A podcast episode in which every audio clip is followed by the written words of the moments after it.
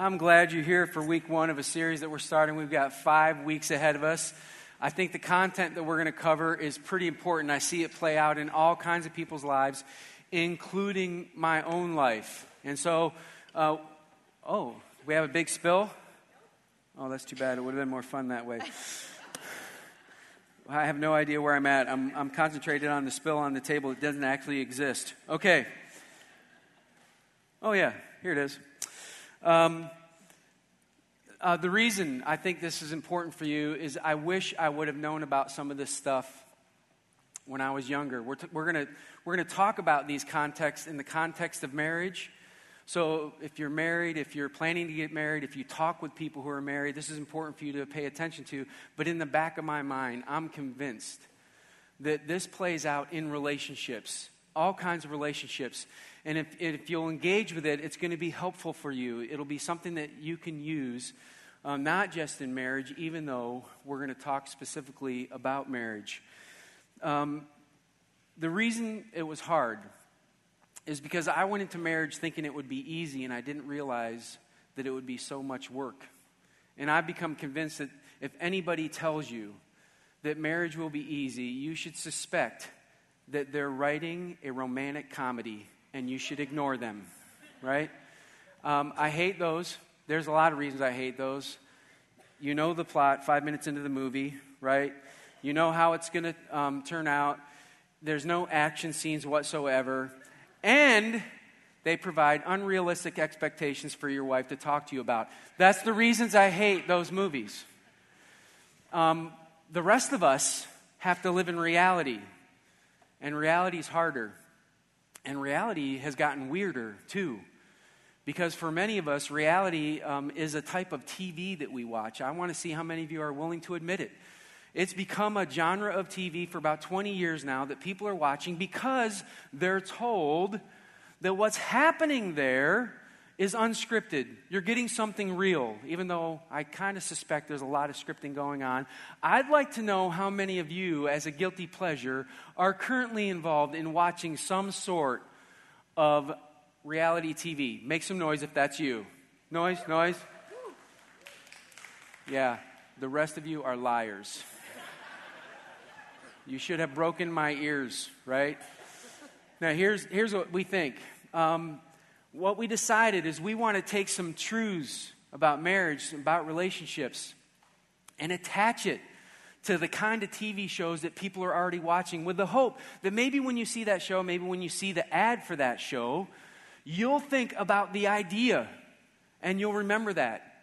The first show that we're going to talk about is a show that a lot of people watch, but not one of you cheered for when I asked you if you watched it Naked and Afraid, right? Nobody wants to admit it, but there's a lot of viewers of this show. And um, yeah, it's disturbing. Let me, let me give you the premise of the show as far as I see it. Two strangers meet and decide to play Garden of Eden in a place that isn't the Garden of Eden. That's, that's what happens on that show. Just think about it. Um, God sends Adam and Eve out of the garden, and he says, Look, sin has touched the world. It's so bad out there. You need protection. I'm going to clothe you. Put some clothes on him. And these people, these people disrobe, walk out into the wilderness for 21 days to see if they can survive. I do not like camping. I don't like the idea of camping. I don't think it's fun at all. But now add on top of that that you go out there without food, without a tent, without clothes. That's nuts, right? That's crazy. There are people that they drop out. Look at this. They drop them out in the tundra in 30 degree weather and say, I hope you survive. I propose renaming the show Naked and Not So Smart, right? That's what's happening. Now, there's a reason we picked this show because it is the polar opposite of what God is hoping that we'll accomplish in marriage. And, and we're going to kind of make that case. Where we want to start this morning is with a song that paints a really positive picture. There's all kinds of songs on relationships. But this one is going to paint a picture of what God had in mind when He said, Man, I want two people to get married. This, this song could easily be sung to God, but because of how God has in mind for how marriage is supposed to work, it should be a song that we should be able to sing to our spouse. I want you to check this out.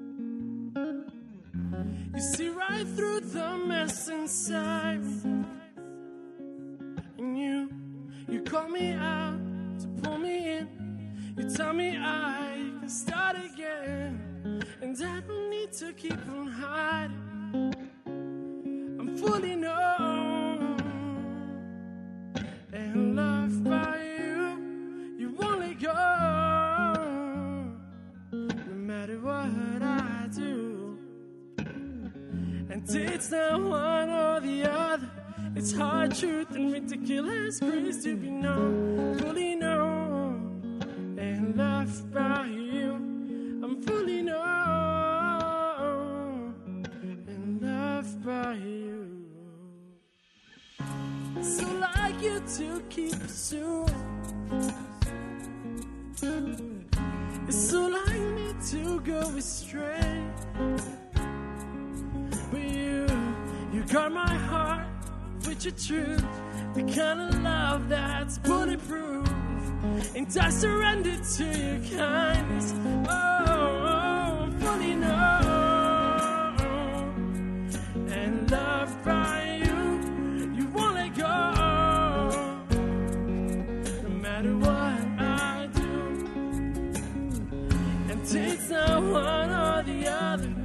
Hard truth and ridiculous grace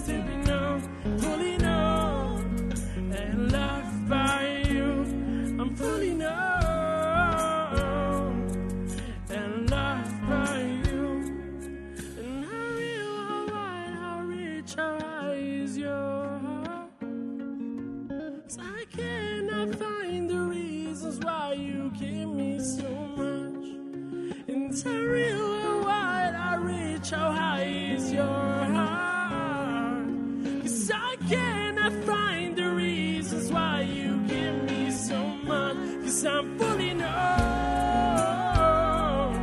that I am loved by you. Cause you won't let go. No matter what I do. And it's not one or the other. It's hard truth and ridiculous grace to be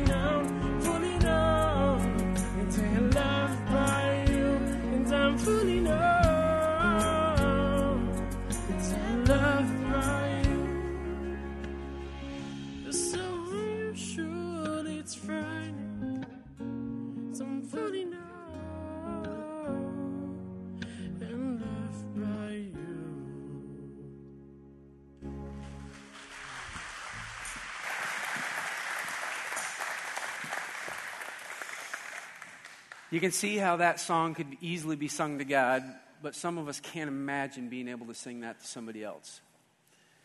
But this is what God had in mind that somebody would fully know you, show you grace and love and kindness. That's, that's his idea. You can see it unfold in the scriptures. That kind of safety and security is what he had in mind. I'm going to read you a very famous verse. It's going to be read at every marriage series you hear. It's going to be read at weddings. You're going to hear this all the time because this is God establishing marriage in the Garden of Eden. This is why a man leaves his father and mother and is united to his wife, and they become one flesh. There's a sense of oneness, team, of unity there that's unique. By the way, God describes himself as one. You see God the Father in the Scriptures, you see God the Son in the Scriptures, you see God the Holy Spirit in the Scriptures. And if you were asked the question, well, how do I make sense of this? He would say, the Lord our God, the God is one. He describes himself being that united. Like you can't tell it apart. You, you, you wouldn't look at them. That's the picture that God has in mind that we'll find a way to do with each other. That there's a sense of unity, of purpose, of souls that you're bound with another person in a way that they see a team, that people see a team in you. It's an incredible picture. And it's a picture God was painting. But here's the thing I want to concentrate on the verse that doesn't get as much press. It follows verse 24, and this is what it says Adam and his wife were both naked, and they felt no shame. Now, you have to keep in mind the scriptures were not written down for hundreds of years. They passed these down in oral stories, and they did that in a way so that people would catch pictures uh, and images, metaphors of things, because they couldn't read and write. This is not about whether somebody's clothed or not. This is about somebody knowing you, knowing you so well that they know everything about you, and it doesn't produce any shame. No fear, no embarrassment, no judgment. Like they see the best and they see the worst.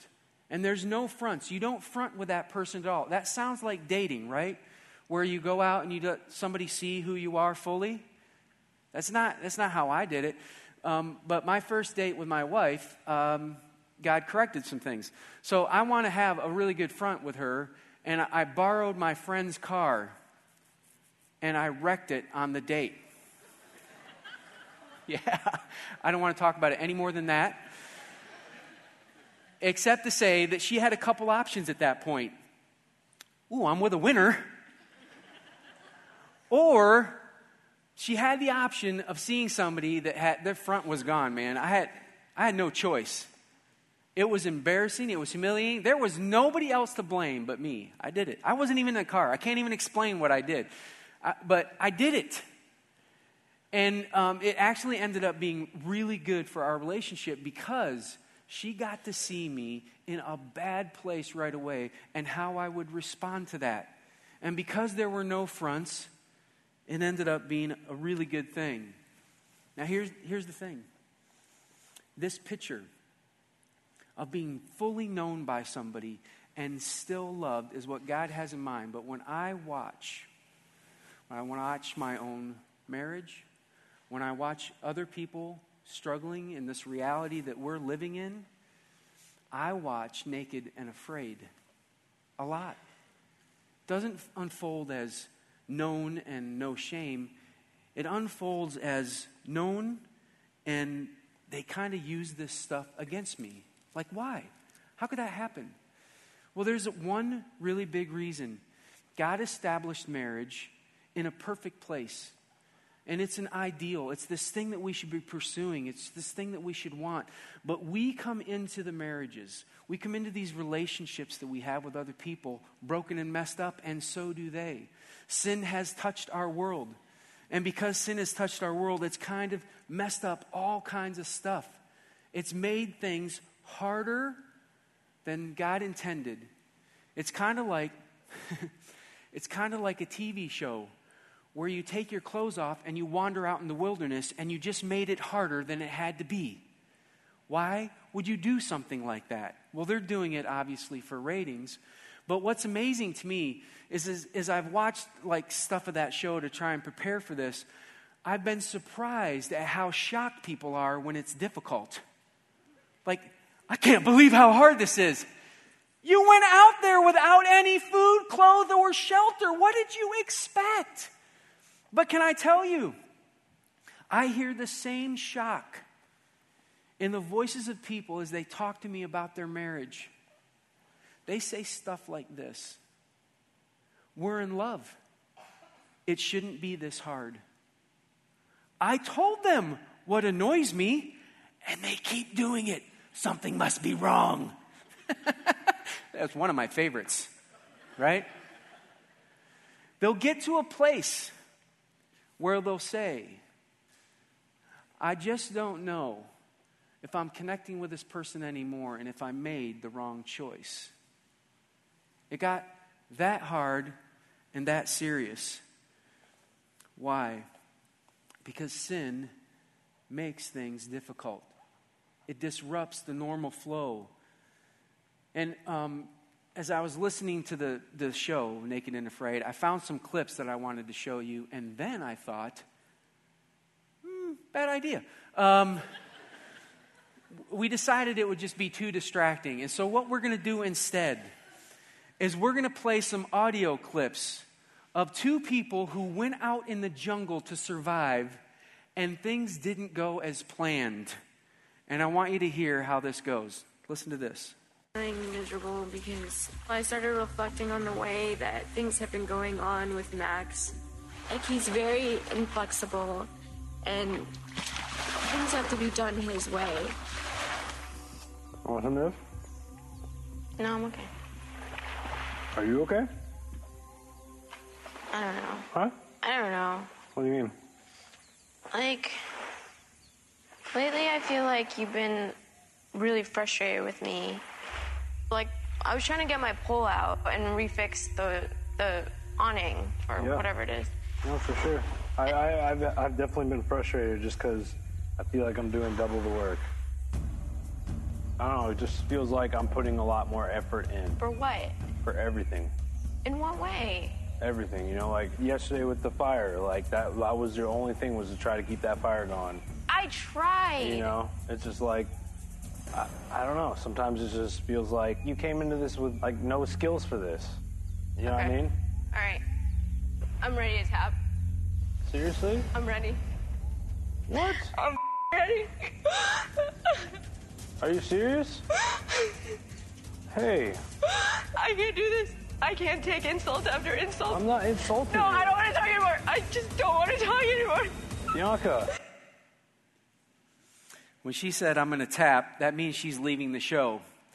And he was complaining about how much work he was doing. Now he gets to do it all. Right? And that's what happens. That's what happens in relationships. It had got to a place where it was a breaking point, and she was done. She was ready to cash out. Now, what's fascinating, um, there's a lot of moments on the show that happen like that, but there's some that go like this instead. This is a different couple in a different circumstance, much shorter clip, but I want you to hear what she says about her experience. Stephen has every single day provided support that is so much more than I probably could have given myself. And honestly, he has cared for me in ways that I have never had anyone care for me in my entire life. But it definitely makes me like admire and appreciate him. Two strangers walk off into the jungle. Two are ready to take each other's throats out. Two, he basically kept her alive. He kept her alive during that time. And they end up with respect and admiration for each other. And it makes you wonder what happened that's different. Can I just tell you, I have that same have that same kind of question when I watch marriages too. Some marriages seem to walk off into the wilderness and they're okay. They do well, they come back stronger. And others just tear themselves apart. And you wonder what made the difference. Because as it turns out, there's a lot of pathways that you can take to destroy your marriage.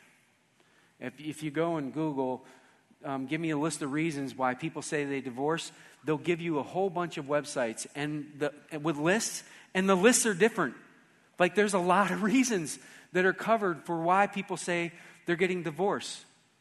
But here's what's fascinating the research into marriage says none of those reasons are why people actually get divorced. it Has nothing to do with it.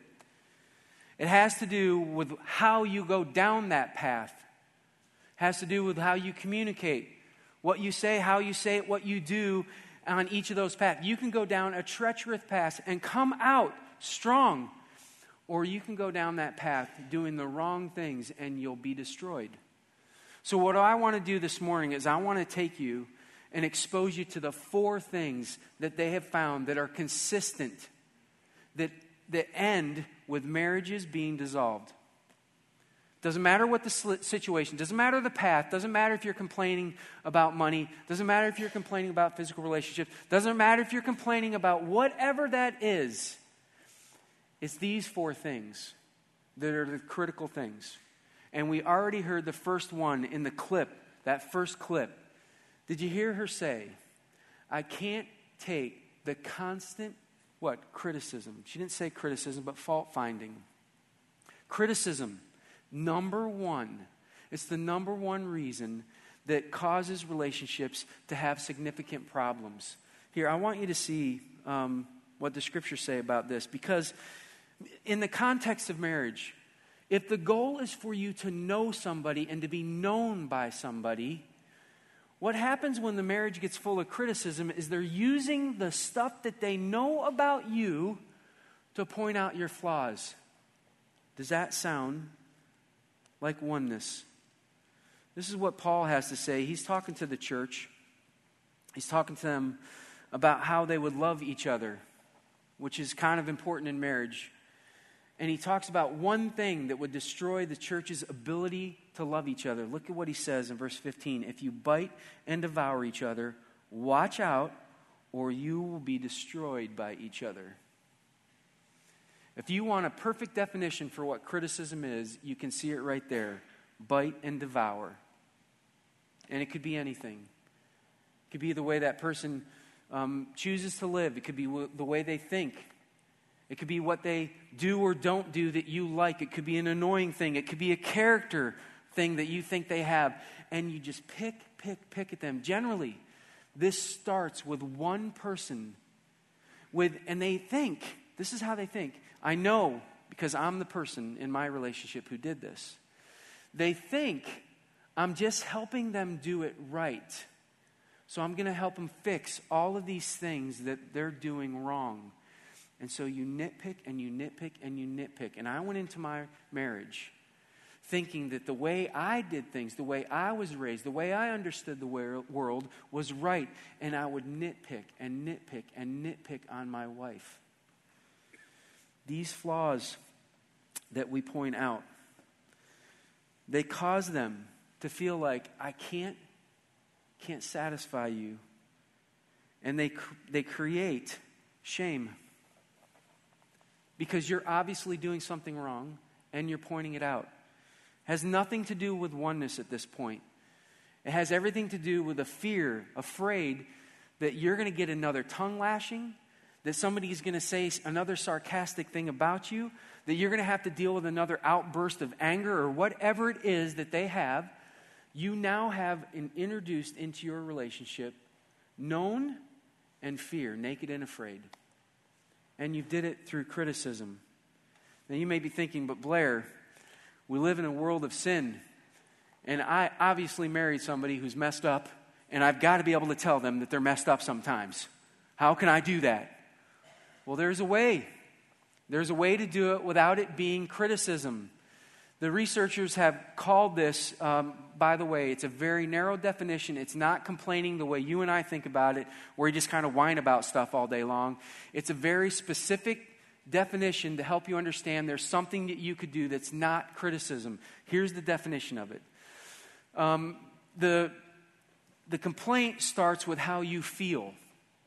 I feel this way, and I want to tell you how I feel. And hopefully, you're talking to somebody who loves you and cares about how you feel. And if they don't, then tell them how you feel about that. Right? Have a conversation about that sort of thing. But it starts with how you feel. It's delivered with calm emotions. You're just trying to be matter of fact about it. Here, this is what's happening. I'm going to try to say this as calmly as possible because I want you to hear what I have to say. And it's about the very specific, like it's X. Whatever you're talking about, you're talking about just that thing. And you keep it specific, and because you tell somebody how you feel in a way that's not overly emotional, like not big, and it's specific, you can actually solve problems with each other. You can tell them what you want. Criticism does all the opposite. Criticism says, you. It uses you statements. You did this, you said this, you think that, you are this way. And it indicts people. And they have to defend themselves from you because of the indictment. It's done with caustic emotions. Whether that's anger, anger's not the only one. You can be passive aggressive, you can be belittling, you can use all kinds of caustic emotions in your criticism. And you think it's being helpful another incredible thing about criticism is it's not about X. It's about X, Y, and Z. And while you're at it, if you have to throw in the kitchen sink, you will. And so it becomes this huge argument. And you're baffled. Like you're like, I thought we were talking about me not putting on the cap to the toothpaste. What does this have to do with Thanksgiving three years ago? It's criticism. That's what's happening. Somebody dug it all up and dumped it all out, and now it's a mess. And that's exactly what criticism does. Told you I did this with my own marriage. It got to a point in our relationship where my wife looked at me and said, I'm not really sure if I can make you happy. And here, this is the this is the kind of gem I am. I thought at the time when she said that, if you'd stop doing annoying stuff, we'd be fine. right? Because I'm brilliant like that. Here's the truth I did all kinds of harm to my relationship that took a lot of effort to repair over the years. You know what's funny? Uh, my wife came to the first service, and uh, we were talking afterwards, and she said, You know, Blair, um, I know you're doing better, but it was so bad for so long that I still carry a sense of fear that you might go back to that. Do you understand? We're not just talking about a little damage that you do in your relationship. Like, we're working hard at this. We really like each other. And she still has some of that fear in the background playing out because of how I treated her. If you're tolerating criticism in your relationship, you are doing untold damage. And you should not be okay with it because it will not lead you to places that you will like. Not only does it do damage, it has the ability to add to other problems that are in the relationship.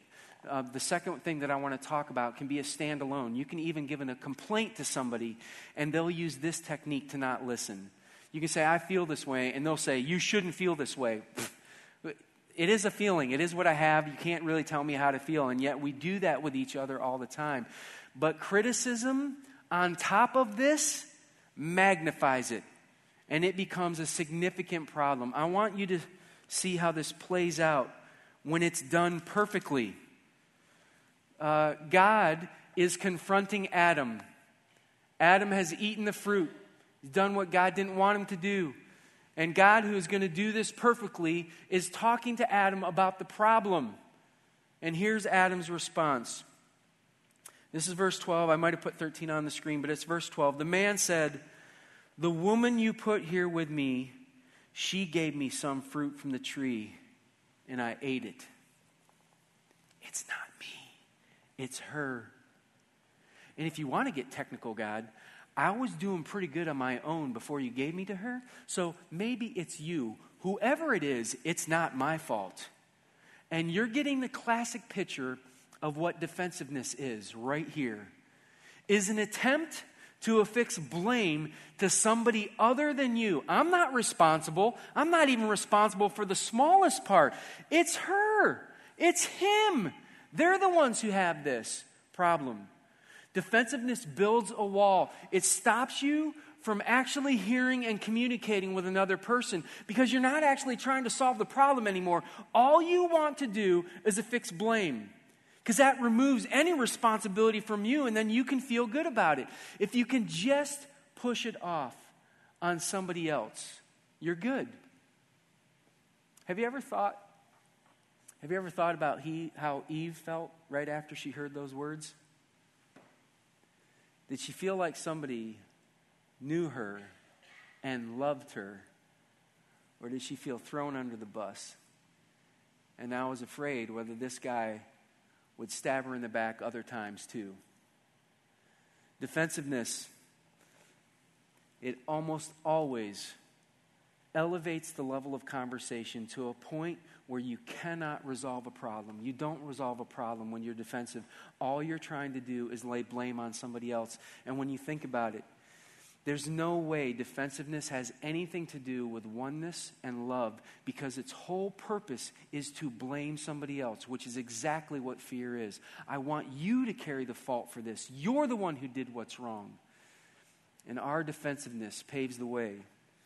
Often it starts with one person being defensive from some criticism. But when both people get involved, nothing is resolved. And you do damage to your relationship. A third one, I want to take you to uh, Ephesians. Paul's talking about the church. And uh, oddly enough, we're going to use what he says about the church's desire to be united to each other, which is what, again, is happening in marriage. He's trying to create a unity, a oneness. And so I think it's fair to use this. Paul uses marriage one chapter later as an example for the church, so we're going to use the church as an example for us. And I want you to hear um, what he says can be effective in creating unity with each other. He says, instead, speaking the truth in love, we will grow up to become, in every respect, the mature body of Him who is the head, that is Christ. Saying, look, if you want to be a mature church, you'll start speaking to each other in love. The opposite of that is that you close your mouth and you don't say what's true to each other. By the way, this is what happens in marriages, and, and it happens in a couple ways. One of them's obvious, so it's easier to point a finger at and say, man, that's messed up. And unfortunately, once again, I possess that one. That's I learned it from my family. I'm really quite good at it. It's called stonewalling. And it's this thing that you do when you get to a place in the argument where you think, I don't think this is going to go anywhere. I'm not sure this is going to be resolved. So I'm going to leave the conversation. I'm not actually going to leave. I'm just going to sit here and go dead. right? I shut off my emotions. I shut off my mind. I shut off my facial expressions. I shut down everything. My wife is still animated. She's trying to solve the problem. She's talking. I'm chilling, right? I'm having a good day. It's like, are you going to say anything? No. And I cannot say anything for days if I wanted to. My parents could go for weeks. They were pros. I'm, I'm still, no, I'm pro. I'm good. I could do it too. It doesn't solve anything. Why? It's immature. It's like a kid who can't get his way and you take your ball and you go home. I took the conversation and I just stopped it. Sometimes people get to this place because the criticism they receive is so overwhelming. They feel so overwhelmed by it, they just shut down. They don't know what to do with it. So there's a lot of complicated reasons for it. But for many of us, we get to a place in the conversation and we think, ah, maybe we can make this go away if we just stop talking. Has that ever worked? You might stop talking for a while, but it does not go away. It comes up on the next rainy day. The other way we stonewall is a little more subtle, but, but a lot of us do it too, where something's happening that just bothers us. And we know we need to say something. We should say something. We want to say something. And instead, we swallow it and stuff it down.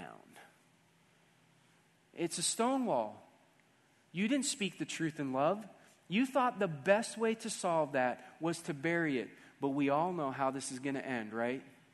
We don't know when it's going to end, but we know that someday down the line, it's going to explode out everywhere. And it's going to be a big mess, and you're going to bring it all out in one big fell swoop. And then you'll start stuffing again. Stonewalling becomes this thing where you think it's a technique that actually works, and come on, you know it doesn't. I know it doesn't. And I still struggle with it.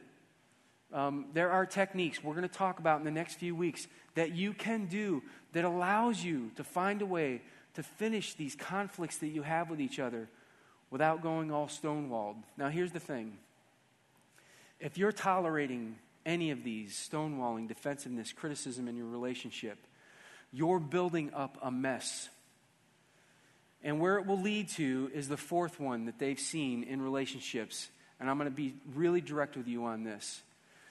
If, if I describe this and you feel like this is your relationship, you need to seek professional counseling immediately, and I'm not joking around. They label this a marriage killer. When you've piled up enough, that this last one comes into play, you're in trouble. It's solvable. You can find a way to dig your way out of it. But if you ignore it, you're in trouble. And it's the simple word it's contempt. You start to despise that person. When you think of them, you have disgust for them. You talk to them with scorn on your lips. You make jokes of them in public, but they're, they're so full of barbs that you know you mean it and you're trying to hurt them just a little. It's brutal. Your view of them is negative in everything that you see. Every, when you see them doing something, what comes to your mind is a negative thought. And you've gotten to a place where you've so filled up your life with a wrong view of who they are that if you don't turn the corner, it will end your relationship. Now, here's the thing over the next four weeks, we're going to talk about some stuff that you could be doing, that you should be doing, that helps you build towards the oneness that God has in mind for your relationship. This ideal of having somebody who fully knows you and loves you and supports you and cares for you is something you can work on, is something you can build towards. There's things that you can put effort into. But you have to start with at least being honest about what's happening in your relationship. Is there criticism? Is there defensiveness? Is there stonewalling? Is there contempt? Because if it's there and it's unaddressed, if you don't if you're not honest about it and you're not willing to face it, it will do untold damage. And so I hope this week as you leave here, you'll have a conversation. This will be fun. This will be fun. Go and say, let's sit down with each other and say, which one of these on this list do you struggle with the most? And where this turns fun is when they say, This is mine, and you say, I don't think so. I think that's yours, right? don't do that unless you can like find a way to do it calmly. If you can have a good conversation about it, that's fine. But this is the kind of stuff that has to start happening. Because unless you address these things, it is not the problem that's the problem. It's the way we communicate, the way we treat each other, and the way we go down these different paths that are. And I hope that you can start being honest about what's going on in your relationship. I know what I'm weak at. I told you what I was weak at. I have to pay attention to that for the sake of my marriage. I want to I want to be with her for a long time. And the only way that's going to happen is if I manage the criticism that comes out of my mouth, the stonewalling that I do. That's the truth. It's no different for you either because you're living in reality with me. Can I pray for you?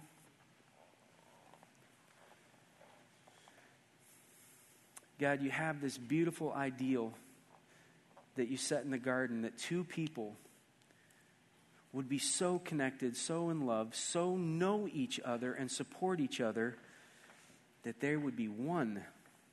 That would be like a picture of what, what you are. God, incredible. And yet, sin has tainted so much of our experience. It's, it's brought broken people into relationships with each other, and it turns into a mess. And part of that is because we become comfortable with ways of talking to each other, of interacting with each other that do harm. So, God, I ask that you would allow us as people who have connections and relationships, people who have marriages, to face the truth, to face the truth about how we communicate and how we treat each other. And let that be the starting place for us to build towards unity and oneness and love. I know the Holy Spirit is going to be true in revealing these things to us. He's going to be faithful in saying, Look, I really think this is your issue. I want you to pay attention to this. And I ask as He does that work, that we would listen, that we would give Him our attention, and we would accept the work that we need to do. We ask for all of that. In Jesus' name, amen.